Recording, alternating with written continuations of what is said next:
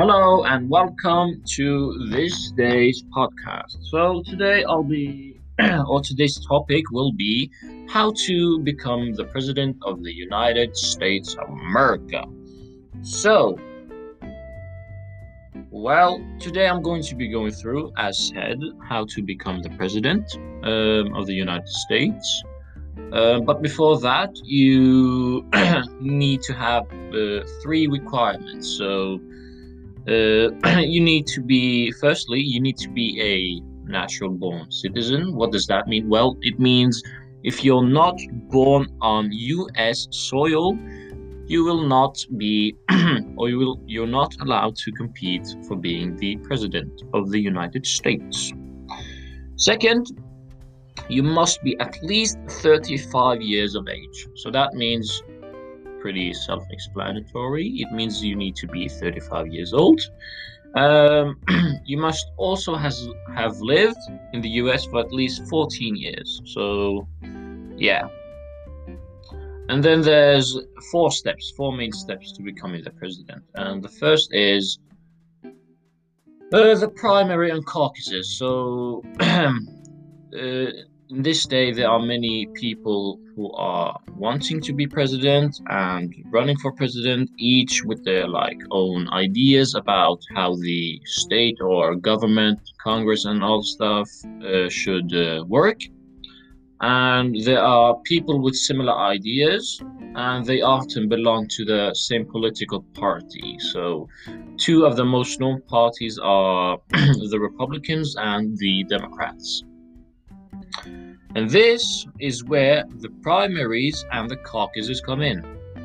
So they a caucus is like a um, meeting of the local members of a political party, um, and uh, at that caucus they select delegates uh, to the National Party Convention. So essentially, what a caucus is is a substitute meeting uh, in case if uh, the primary meeting or election doesn't happen. So that's called a caucus, and uh, there are persons who are authorized to represent others as an elected representative to a political party conference like yeah, for the Democrats and Republicans, as said. And that is a delegate, uh, a person authorized to, as said, uh, represent uh, a political party. And there's candidates from each political party campaign through the country to win the favor of their party members. So like Trump and Biden went around the country to like uh, get uh, votes or convince people to vote for them and that sort of stuff. And then step two, it's the national conventions. Each party holds like a national convention to like select a final presidential nominee. In this year's case, it was uh, Joe Biden, who got um, mm, sorry, who got uh, elected to be a presidential nominee. And at uh, each convention, the presidential candidate chooses a running mate. So, what that will say is a vice president, like co president. So, yeah. And the presidential candidates campaign throughout the country to win the support of the general population, as said. So they basically go around the country. They're trying to get votes from people who may have not wanted to vote for them before, and essentially just getting them to vote for them so they could win. But uh, what does it mean to campaign? Well, it means to go around the US or like hold speeches and for people who are going to want to hear about what you want to do before they cast a vote for you or the current president. So you can also do advertising campaign, which is essentially like um, uh, a series of similar advertisements, so videos uh, or other sort of stuffs. Uh, and the advertisements are by a company or a business. In this year's instance, the Republicans and the Democrats. So they share the same core message, um, while also convincing like the uh, the people, uh, the supporters, to either purchase their products, to like vote for them, uh, essentially support them in other ways. So each advertisement uh, may have a different theme. So like I could have a sad theme, I could have a happy theme, uh, or any kind of theme. But you know, like eventually they all support the same cause. And you know what time it is? It is time for the fact of the day. So, I'm probably, I'm pretty sure you already knew this, but um, Joe Biden is then going to be the next president. Ooh. I mean, like, yeah, that wasn't probably a fun fact of the day, but it was still fact. A fact, sorry.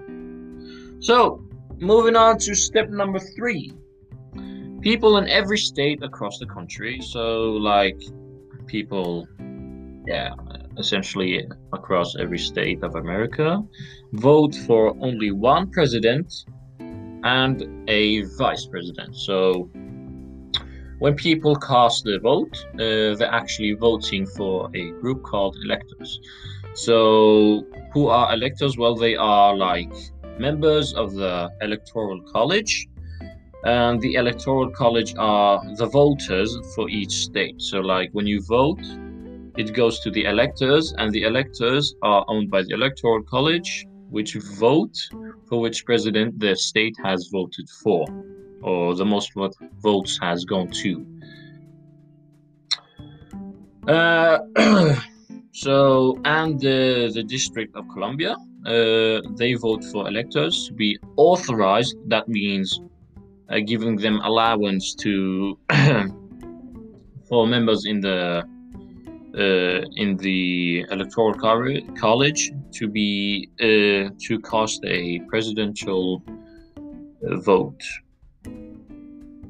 So step number four, the final step is you've got to go through the electoral college and in the electoral college system, each state gets a certain number of electors uh, uh, on its representation in Congress. So if they're, I don't know, like if they're good, uh, good behaved state or something like that, um, they are good, so they get more votes, I guess. And each elector casts one vote following the general election and the candidate who gets more than half, which is 270 out of 538 votes, they win. So, and when that's done, on that day, when we find out uh, what president, uh, oh, sorry, what candidate gets 270 votes, they automatically win. And around like January or maybe a bit sooner than that, uh, the president gets put in the office, or as you may know, the White House in Washington, D.C. So basically, to summarize this, is like there are four steps to becoming the president.